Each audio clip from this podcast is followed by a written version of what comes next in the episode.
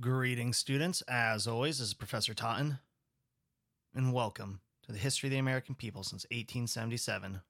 Today's lecture is entitled The Origins of the Second World War. Please follow along on the PowerPoint as I speak and turn to the first slide the Treaty of Versailles. Before we begin, let's explore the problem with definitions. Many of you have been convinced that socialism means something it does not. Socialism is, by definition, the government ownership over the means of production, not a safety net. Capitalism is also misunderstood and is often portrayed as having no government interference in the economy, when in reality, Adam Smith's ideas were merely a critique of a mercantilist colonial system rather than a catch all about the government's role in the economy. The point is that no economic system is pure. These are just ideas that never work out in practice, as we see from our own country in China. And this is important because of the misdefinitions of fascism. Some people think that the Nazis, because they were called the National Socialist German Workers' Party, meant that they were actually socialists, when in fact they weren't.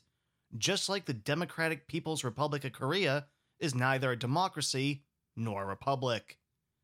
Fascism, by definition, is a far right political ideology with extensive populist sentiment and corporatist ties. They do not advocate the entire ownership of an industry. Instead, they wanted one single party, and all others were declared illegitimate. That is fascism.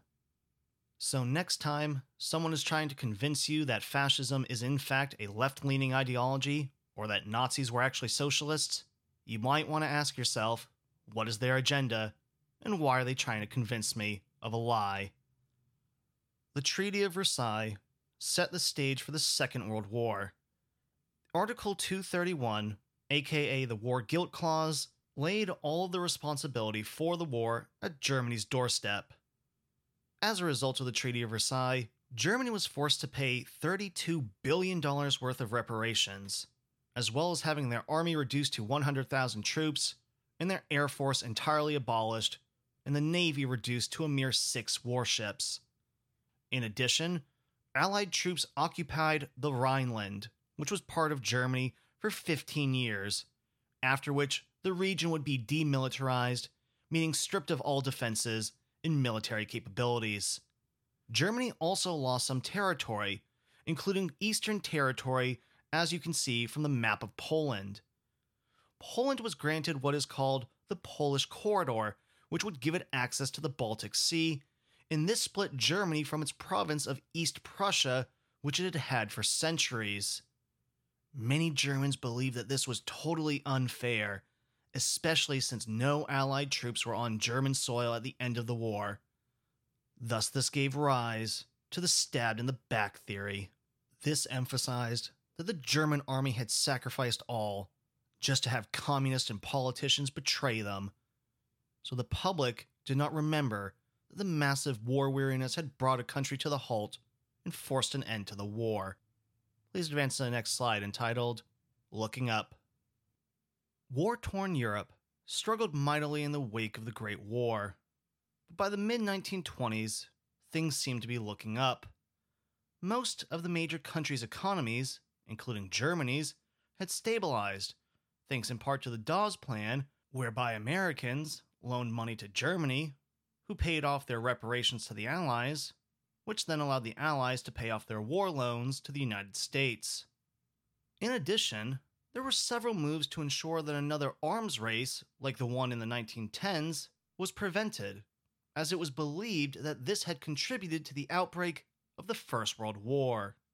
So, in 1922, the Washington Naval Conference was held, which limited the construction of battleships and aircraft carriers by the United States, France, Great Britain, Italy, and Japan.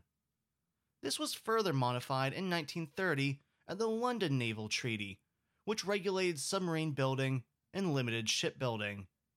However, as we will see, Japan seethed at having their naval buildup limited to a rate below that of European nations, and this will eventually lead to their abandonment of the treaty and put them on the path towards Pearl Harbor. Peace was further stabilized in 1926 when Germany was admitted to the League of Nations. This was further strengthened with the Kellogg Briand Pact in 1928, which theoretically outlawed war. However, this could not last, because in 1929, the world economy collapsed. The spirit of international cooperation crumbled as countries enacted tariffs in the hopes of protecting their own economies. As you may recall, in 1930, the US Congress passed the Hawley Smoot Tariff, which was the highest peacetime tariff in American history. This contributed to these tariff walls. The point is that the dream of peace was fleeting, as economic depression and worldwide instability created environments in which totalitarian leaders could rise to power. Please advance to the next slide entitled Soviet Russia. If you recall, Vladimir Lenin and his Bolsheviks seized power in November 1917. A brutal civil war followed, and it took the Bolsheviks, renamed the Communist Party, over two years to establish their control. And this is kind of funny, because Karl Marx never thought Marxism would work in rural Russia. Instead, he thought industrial Germany or England would be better suited for the proletariat revolution. We should note that Lenin's communism is very different from what Marx envisioned with socialism, as communism is actually just a strategy to mobilize oppressed classes, and they never really figured out the ruling part. Regardless, under Lenin's leadership, Russia was more like a dictatorship than a classless communist society. The Soviet government required Russian peasants to hand over their crops, but many peasants resisted and preferred to burn them instead. Due to this, in 1921, there was a horrific famine which killed 3 million Russians. This famine happened because of incompetence, compared to a more devious famine which occurred a decade later, which was man made. We'll get to that in a moment. In 1923, Russia was reorganized as a federation of republics called the Union of Soviet Socialist Republics, aka the Soviet Union or the USSR. Then, in January 1924, Lenin died, and in the aftermath, a power struggle ensued, and by 1927, Joseph Stalin had risen to power. This is unfortunate, since Lenin had written a letter which said Stalin should never be given power since he was too bloodthirsty. But Stalin outmaneuvered the rest of the Politburo, forced them to ignore the letter, and then, once in power, had all of his rivals murdered. Then, things went from bad to worse. To make the USSR a world power, Stalin implemented a series of five year plans, which called for the collectivization of agriculture and the development of heavy industry. The results were disastrous. From 1931 to 1933, between 7 to 10 million Ukrainians died from a man made famine, caused because of Stalin's policies and the cruel indifference towards an ethnic minority. Stalin, who himself was Georgian by birth, also forced the Russification on the country's minorities, as well as outlawing the Orthodox Church and the promulgation of propaganda which said that only Stalins could save the country from the capitalists. Stalin fostered a cult of personality. No one could criticize him, no matter how wrong or misinformed he was. Everyone just had to go along with it. Those who spoke out were purged, and perhaps 800,000 of his political opponents, including a number of skilled generals, were killed or sent to the gulags in Siberia. This would have terrible consequences during the Second World War. Overseeing all of this repression was the NKVD, the forerunner of the KGB. Stalin also suffered from a case of national paranoia. He was convinced that the Western democracies were intent on destroying the Soviet experiment at any and every chance. The point is that in Soviet Russia, capitalists were the boogeyman, and Stalin convinced his people that his rule was necessary lest the country be destroyed by outsiders. This is a tried and true tactic of any authoritarian demagogue, regardless of what economic system they use. Because the cult of personality, combined with fear and paranoia, are powerful and dangerous things. Please advance to the next slide entitled Italy. While communism rose in Soviet Russia, fascism rose in Italy, which was then a constitutional monarchy with a king and parliament. Beginning in the early 1920s, the Fascist Party rose in popularity. Fascism, which originated in Italy, usually emphasizes the following First, an intense nationalism, usually along ethnic or racial lines. This intense nationalism says that anything different is bad, or un Italian or un American. Another component of fascism is anti socialism, where you scapegoat the other side and convince the people that communists or socialists are the reason for all of their problems. Next is dynamism, the idea that the leader is a man of progress and action. He must make it appear as if he is doing a lot for the people, when he is really just going through the motions, or claims there's progress with no evidence, or merely enriches himself. Next is militarism, the idea that war will unleash the virtues of the nation, like courage and self sacrifice. Thus, war is seen as a positive good. Another component is racism and imperialism, which is tied to nationalism. The idea that certain groups of people are inherently inferior, and that these peoples must be subjugated in order to assume their proper place. Thus, the other becomes just one more scapegoat for the problems of the majority. Lastly, you need a bombastic, charismatic leader, a man of charm who gives enthralling performances in order to whip up the crowd into a full froth, who will then go out and attack his enemies. In Italy, the charismatic leader was a World War I veteran, newspaper editor, and brute, Benito Mussolini. I call Mussolini a brute because he was a ruthless kid who was kicked out of school at 10 years old for stabbing a classmate. He also later stabbed a woman who refused his sexual advances. Mussolini was nicknamed El Duce, and his paramilitary black shirts went around attacking socialists and communists, as well as anyone they disagreed with. They even seized some railroad stations and telegraph offices. Yet the Italian government did not stop them, because they viewed the fascists as a bulwark against communism. They thought they could control and use these thugs for their own benefit, and they were wrong. In October 1922, Mussolini and 30,000 fascists marched on Rome. The king, fearing a civil war, appointed Mussolini his premier, believing that by bringing Mussolini into government, he could be moderated. He too was wrong. Thus, Mussolini officially came to power legally, but began immediately acting illegally.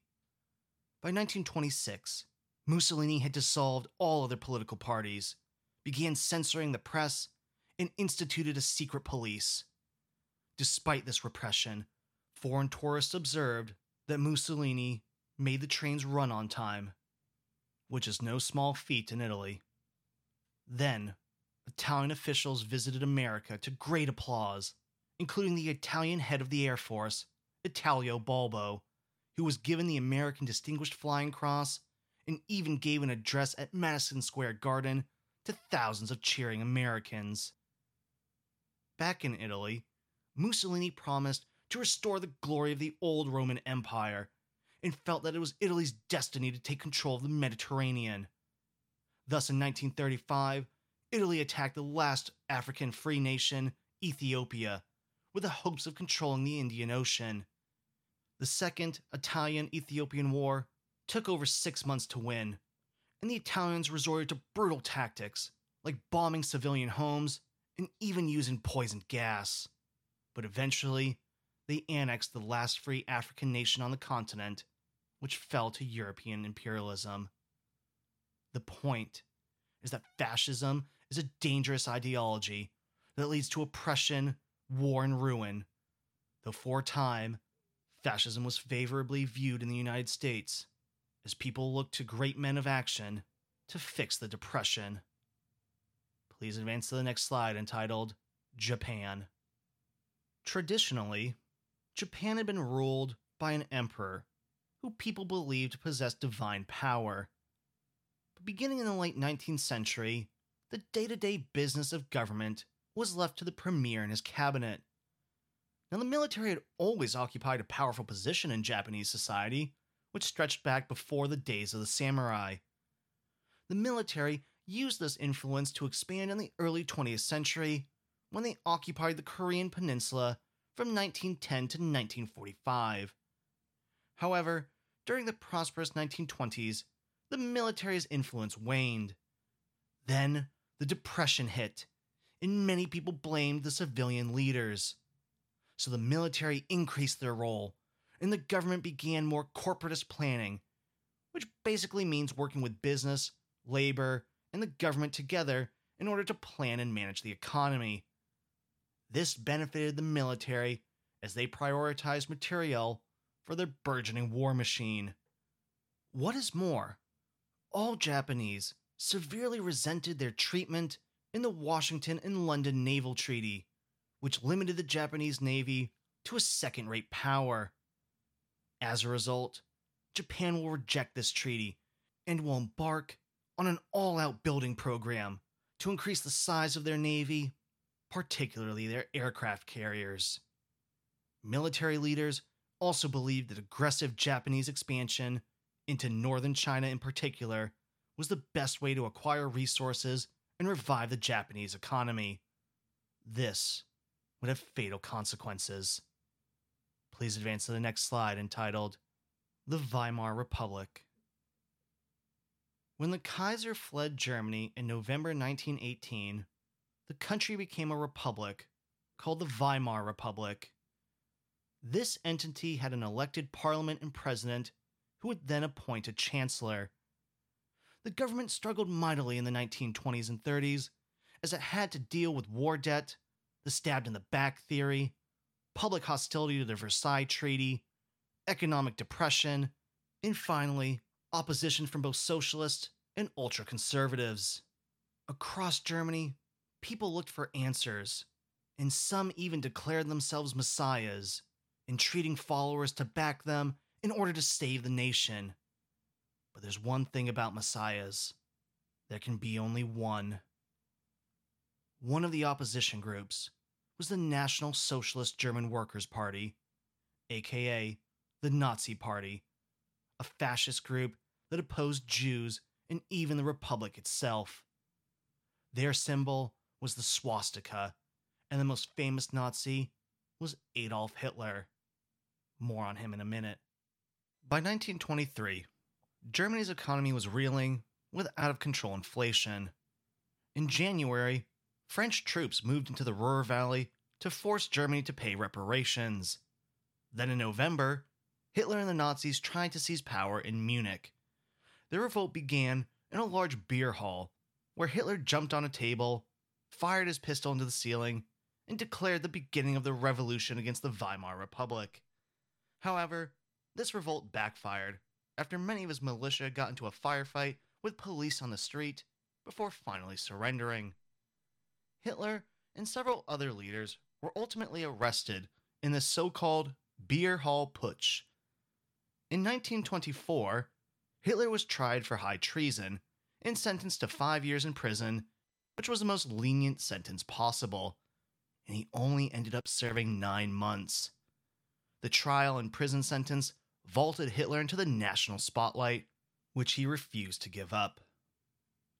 While in prison, he dictated to an associate what became the first volume of his book, Mein Kampf, which means my struggle, and he argued the following First, that the Aryan race was superior.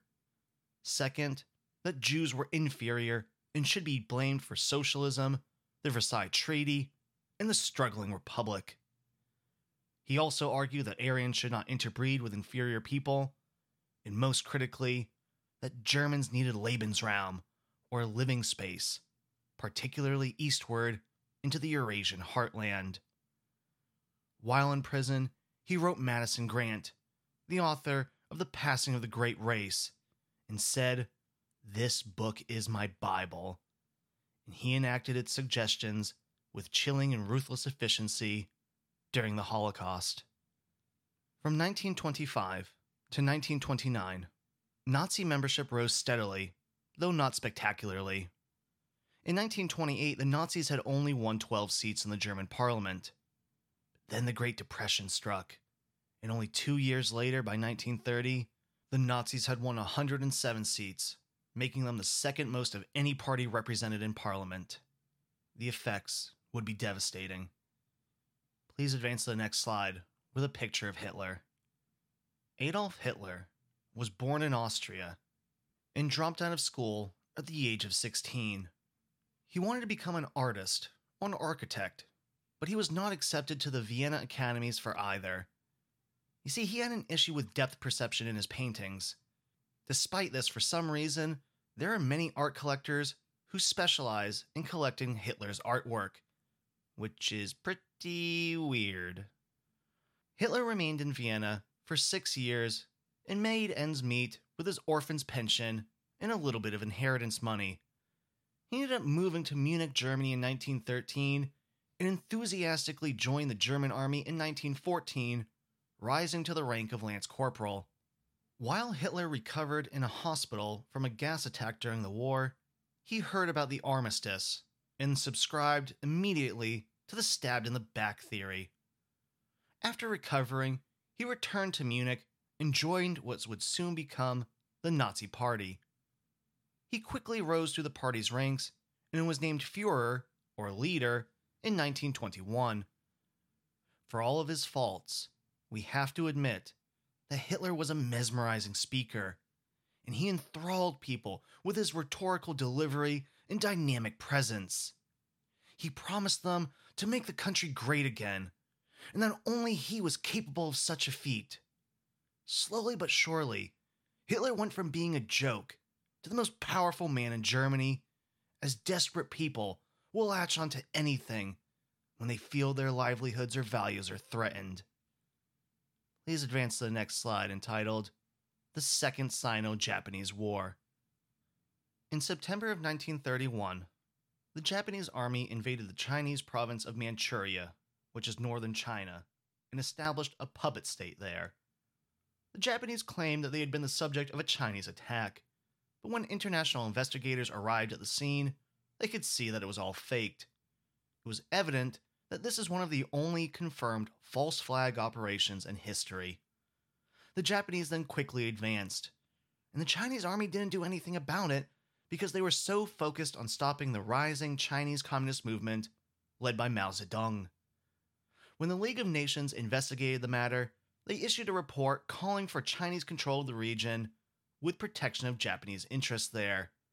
But this enraged the Japanese, and they responded to the report by quitting the League of Nations in February of 1933, further illustrating the organization's weakness. Then, in December of 1937, Japanese planes sank an American gunboat, the USS Panay, in Chinese waters two Americans were killed and 30 were wounded as a result of the attack. If you recall, what happened when the Maine exploded in 1898? That's right, the United States went to war. So, what do you think will happen after the Panay incident? Well, we don't go to war. The Japanese instead will apologize and pay an indemnity for the attack, thus illustrating that Americans will sometimes ignore an attack and other times go all in on cries for invasion based on the politics of the moment. We will see this again in Vietnam and then in Afghanistan.